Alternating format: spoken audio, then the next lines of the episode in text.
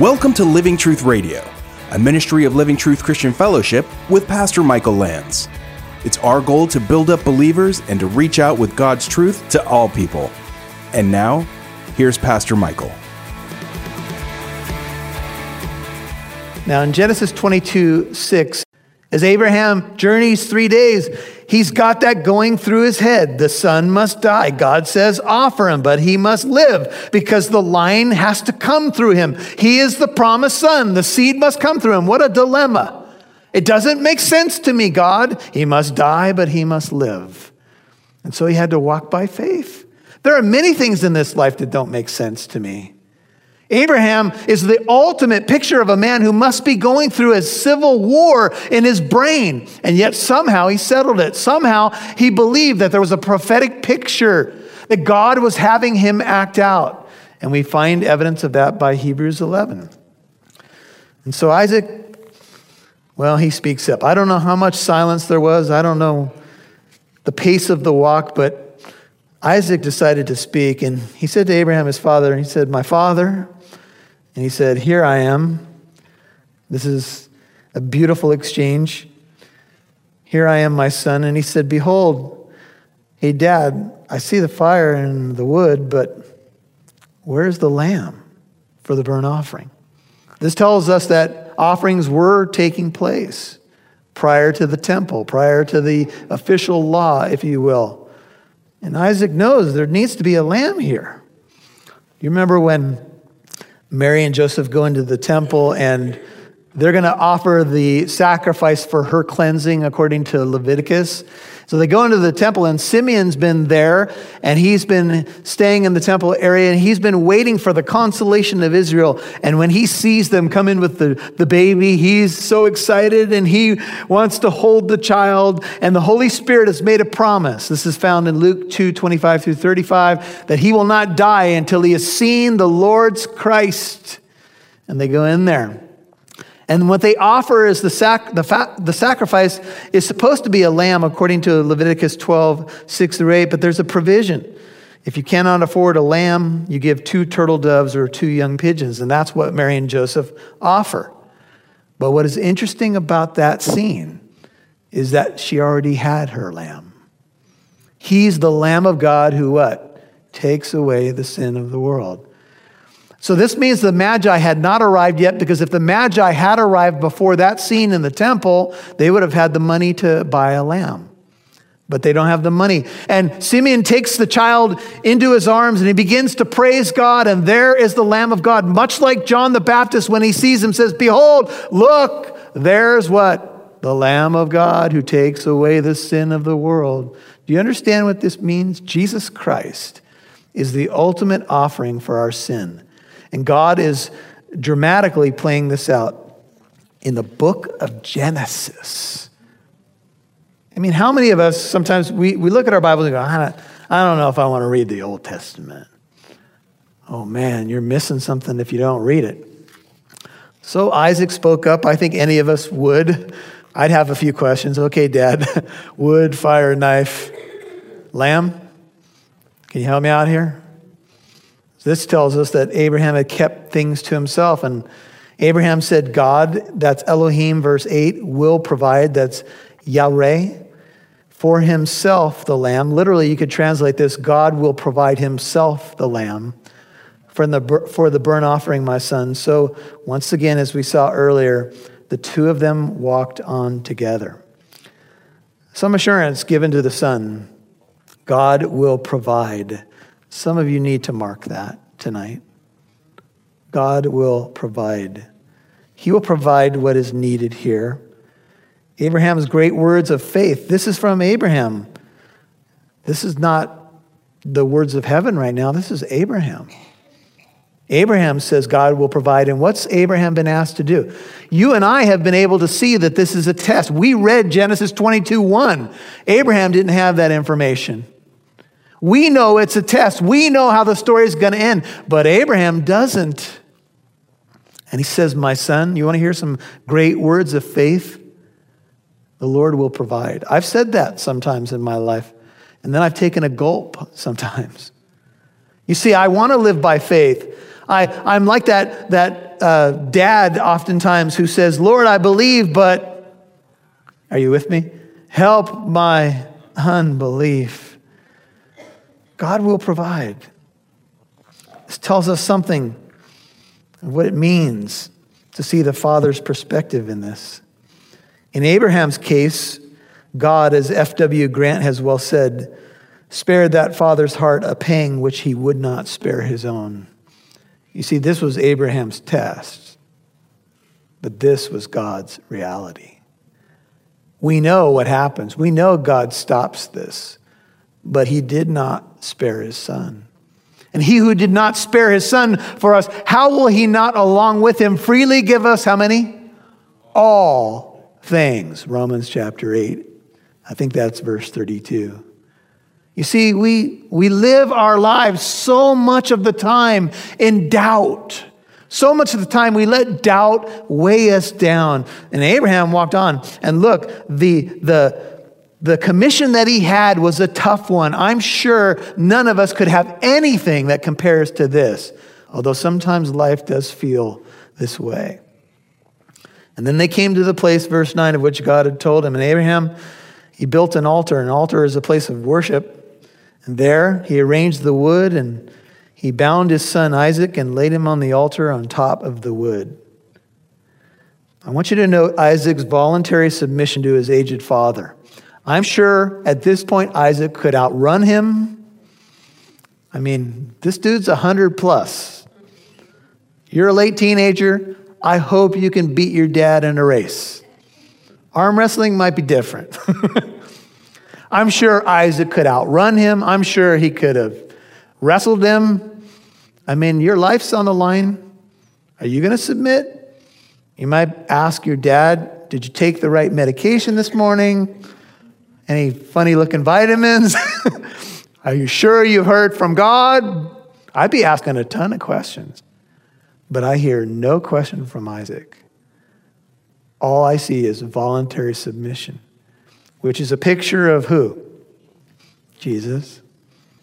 Now, in the Garden of Gethsemane, though, we do know that he said, Father, if it's possible, let this cup pass from me. Nevertheless, not my will, but yours be done. Look, you're going to have some Gethsemane moments in your life. Everybody know that? God's going to stretch you and take you to places where you're going to have to voice prayers like that. And it's not always going to make sense. And maybe that was something that Isaac prayed Dad, this does not make sense to me, but I'm going to submit. The father submitted, the son submitted. Wow. Beautiful. Even Christ did not please himself, Romans 15, 2, but as it is written, the reproaches of those who reproach thee fell upon me. You all know these verses. Fix your eyes on Jesus, the author and perfecter of your faith, who for the joy set before him endured the cross, despising the shame, and he sat down at the right hand of the throne of God. Jesus despised the shame of the cross. He did not want it but he voluntarily submitted for the joy that was set before him. And I know that many Bible teachers have said the joy that was set before Jesus was knowing that you would be in heaven. He looked forward in time and saw all the faces that would be there by his sacrifice. I agree. But I'll tell you something else, and this may be more biblical. I think the joy set before him was to do the will of his Father. I think the joy set before him. He said, I always do those things, what? That please my Father. I think he wanted to please his Father. I think he also knew what would occur from the sacrifice. And the Bible goes on, Hebrews 12, 3, consider Jesus, who has endured such hostility by sinners against himself, so that you may not grow weary and lose heart.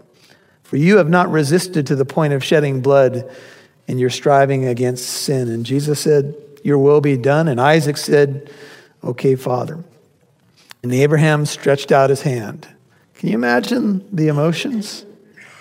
Can you imagine waiting all your life for the son to be realized and you've got a knife over him? He, Abraham stretched out his hand and he took the knife to slay his son. What would that take to be at that point of obedience? It's incredible. I want to take you to one other New Testament passage. It's found in the book of James. Everybody turn, if you would, to the book of James. James chapter 2. James 2 18 says, James is shoe leather stuff. Rubber meets the road. You say you're a Christian, James is from the show me state. James 2:18 he says someone will may say someone may well say you have faith James 2:18 I have works. Show me your faith keyword show me your faith without the works and I will show you my faith by my works.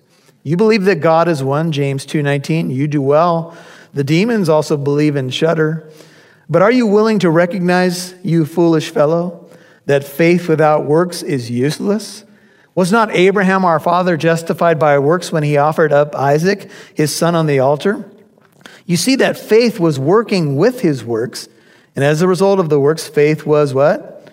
Perfected. And the scripture was fulfilled, which says, Abraham believed God, and it was reckoned to him as righteousness, and he was called the friend of God. You see that a man is justified by works and not by faith alone. And all God's people said, Go does this ruin justification by faith? Does James disagree with Paul? No. James is talking about how people can see your faith. He's talking about people who have a said faith, people who claim they're Christians, but they have no fruit in their lives. James says, if you want to tell me you're a Christian, then show me. Do you agree?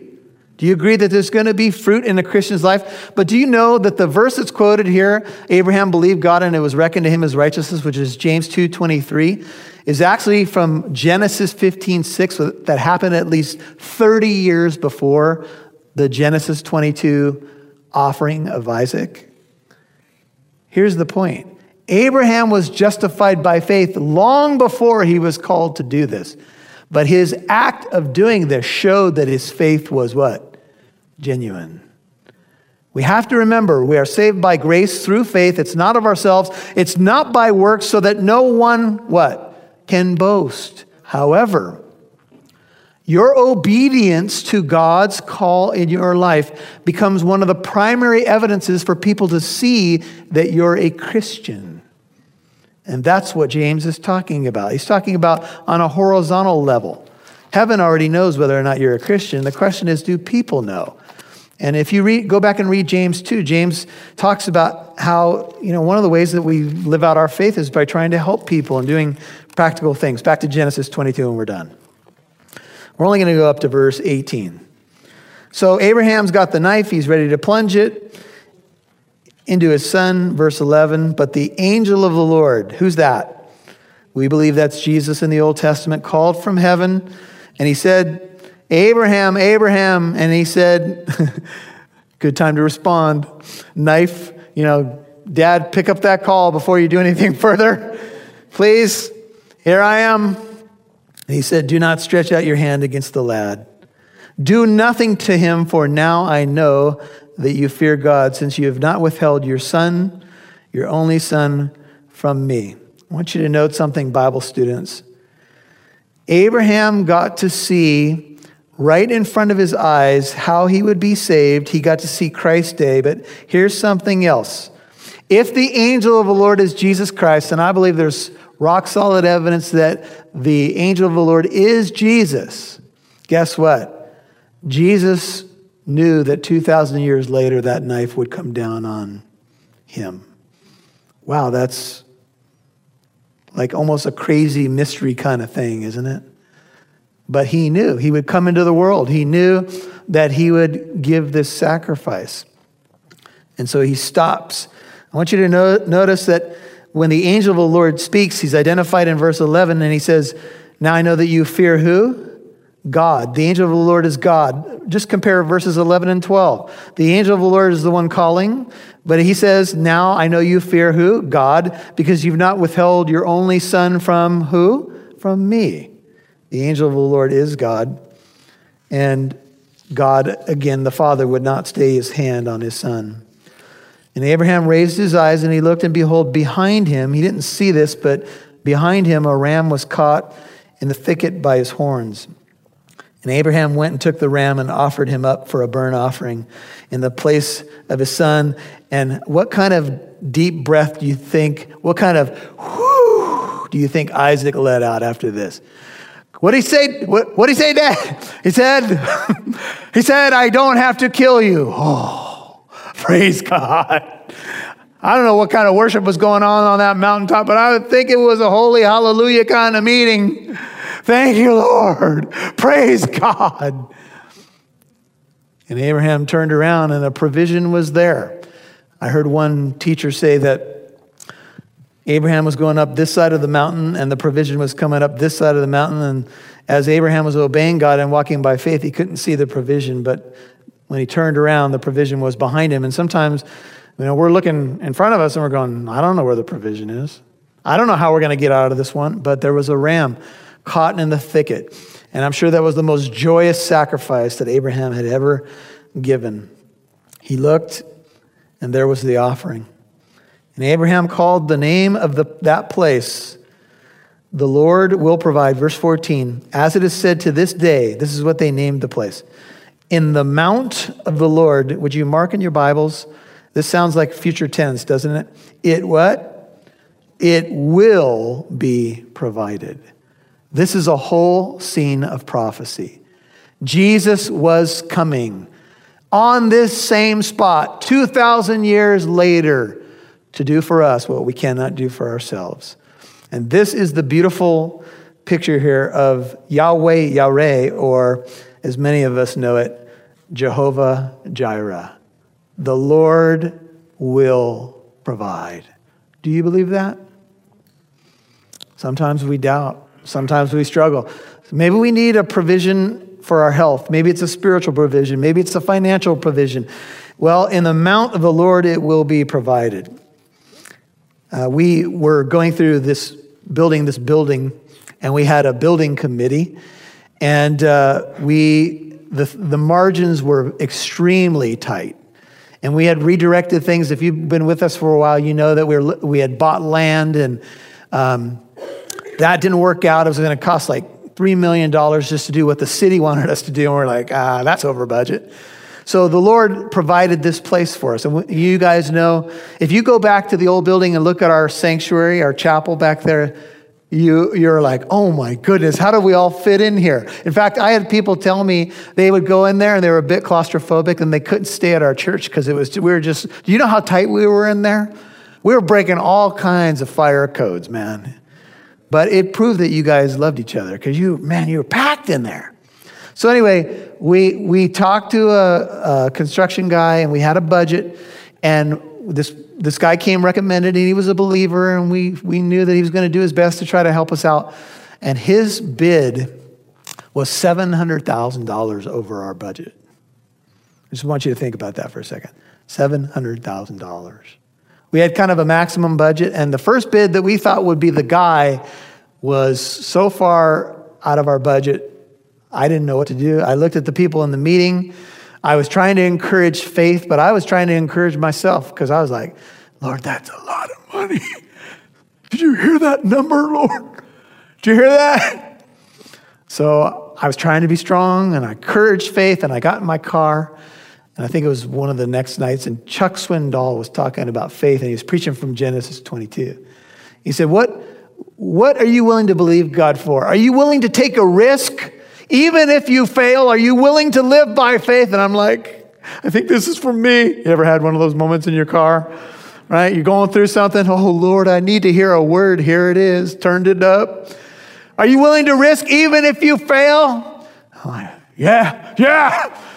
Went back, went back to the elder board, right? And then I got a little taste of failure and I didn't like the way it tasted. You see, it wasn't in my faith equation that we could really fail. I just wanted to take a step of faith and have God meet us there and it all work out the way I had planned it. So that's kind of how I prayed. And then when the story unfolded, it didn't work the way I thought it was going to work. And I was like, oh, oh, did we make a mistake here? I envisioned myself coming before all of you and apologizing, which did not do my heart well. I want to be a good steward. I want to manage what God entrusts to us as elders. The other elders and pastors have the same heart, and it did not look good. And then all, of left field, God made a way. and we came into our budget. We got another guy who was a Christian, and he did it, and he, he finished this whole place, and we were within our budget. And, it, and I just was parked right here in the mount of the Lord. It will be provided. Even when it looks so huge, God is faithful. How sweet it is when he provides. And the angel of the Lord called to Abraham a second time from heaven, and God did something shocking, surprising. This is recorded in Hebrews 6 13 through 18. We won't go there tonight, but he said, Here's what God said in response to what Abraham did. He said, By myself I have sworn. You see, God can't swear by anybody higher, so he's got to swear by himself. You know, I swear to tell the, the whole, nothing but the truth, the whole truth, so help me. Well, one, yeah, God just says, So help me, me, right? There's nobody higher to swear to. But God swore by an oath and he declared, notice, who's doing this? The angel of the Lord called, 15, a second time from heaven and said, Boy, sure sounds like he's God, doesn't it? By myself I have sworn, declares who? The Lord. Because you have done this thing, you have not withheld your son, your only son. Indeed, I will greatly bless you. I will greatly multiply your seed as the stars of the heavens and as the sand which is on the seashore, and your seed shall possess the gate of their enemies. God was so pleased with Abraham's obedience. Man, he makes an oath and he begins to just you know, uh, confirm these promises. Myers says, There's nothing indeed which God will not do for a man who dares to step out on what seems to be a mist, though, as he puts his foot out, beneath him is the rock. And verse 18, and in your seed, all the nations of the earth shall be blessed because you have obeyed my voice. And do you know, brothers and sisters, that you're in this story because if Abraham as Abraham acts out the gospel, this is your salvation. This is where your sins were paid. In Jesus, the promise comes to light. On Christ, the solid rock I stand. All other ground is sinking sand. And God put this in the Bible to show us He loves us. He planned to sacrifice His Son, if you will, from all eternity because God so loved the world that he gave his only begotten Son. Would you bow with me? That whoever believes in him will not perish, but have everlasting life. This is how we know what love is. Jesus Christ laid down his life for us, so we ought to lay down our lives for our brethren. Lord God, thank you for your goodness to us. Thank you for this beautiful prophetic picture. Let us trust you whatever we're going through tonight, refresh, renew faith in this room. We just want to bless your name, Father, and thank you. In Jesus' name we pray. Amen. Maybe you've been hearing these messages about becoming a new creation in Christ, but you're not sure that you know Him. Well, the Bible encourages us that now is the acceptable time. Now is the day of salvation. And so don't put it off because the Bible tells us we don't even know what a day will bring. So trust in Him now. The Bible says that we need to confess with our mouth that Jesus is Lord and believe in our heart that God raised Him from the dead and we will be saved. You know, we see this reality in the scriptures of repentance and faith. Turning away from our sin, which is repentance, it literally means to do a 180 and turn away from sin and turn to God, to do it His way instead of our way. And faith is a word in Greek which means to put our trust in, to entrust ourselves to Christ. Now, when we do that, we're trusting in His person, His finished work on the cross, and His resurrection, and, and trusting in Him and Him alone for our salvation. And that's how you become a Christian. You turn from sin and you turn to God through Jesus Christ. Hey, listening family, it is summertime, and that means Vacation Bible School VBS is coming to Living Truth Christian Fellowship here in the city of Corona. The dates are July 10th through the 14th, and registration has begun for children kindergarten through sixth grade at livingtruthcorona.org. That's livingtruthcorona.org. The theme for this year's VBS or Vacation Bible School is Maker Fun Factory, created by God and built for a purpose. And there, your kids will experience the fact that God is their creator and He especially gifted them for a good purpose.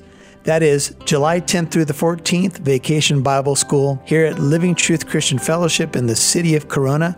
Sign up your kids today at livingtruthcorona.org. You can find out all the information you need there. Get your kids registered, and we look forward to seeing you there. God bless you.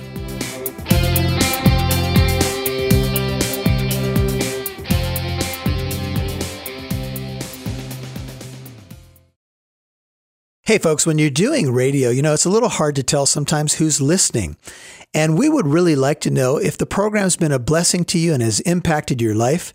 And here's how you can get word to us go to livingtruthradio.org livingtruthradio.org. And in the contact form, let us know that you're listening. Let us know who you are, what station you listen on, how the program's impacted your life, and even how we can pray for you. That'd be a great blessing to us. And if there's something that you want to put there that we can use to encourage other radio listeners to say, Hey, Pastor Michael, this is how the program's impacted me, and you are welcome to use this to uh, encourage other radio listeners. So that'd be a blessing to us. Go to livingtruthradio.org in the contact form. Just let us know who you are. Thank you so much. We appreciate you listening. Pray for us. Tell a friend about what you're hearing on this broadcast, and we'll catch you next time on Living Truth Radio. God bless you.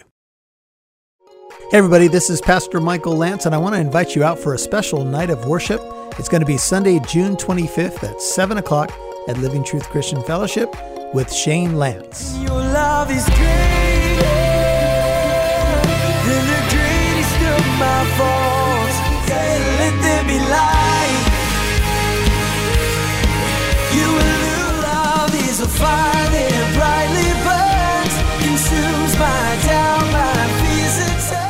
Doors open up at 6:30. It's going to be $5 at the door, and it's going to benefit one of our missionaries who is heading off to Africa. So that's Sunday night, June the 25th, a night of worship with Shane Lance. Doors open at 6:30 p.m. and you can get information and directions at livingtruthradio.org. We hope to see you there.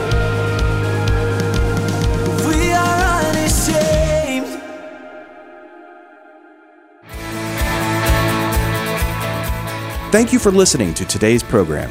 If you'd like to listen to this message again, learn more about our church in Corona, or to access archived messages, go to livingtruthradio.org and click on the Church tab. You can follow us on Instagram at Living Truth Corona or download the Living Truth Christian Fellowship app on Apple and Android devices. Living Truth Radio is a listener supported ministry. You can partner with us by donating at livingtruthradio.org.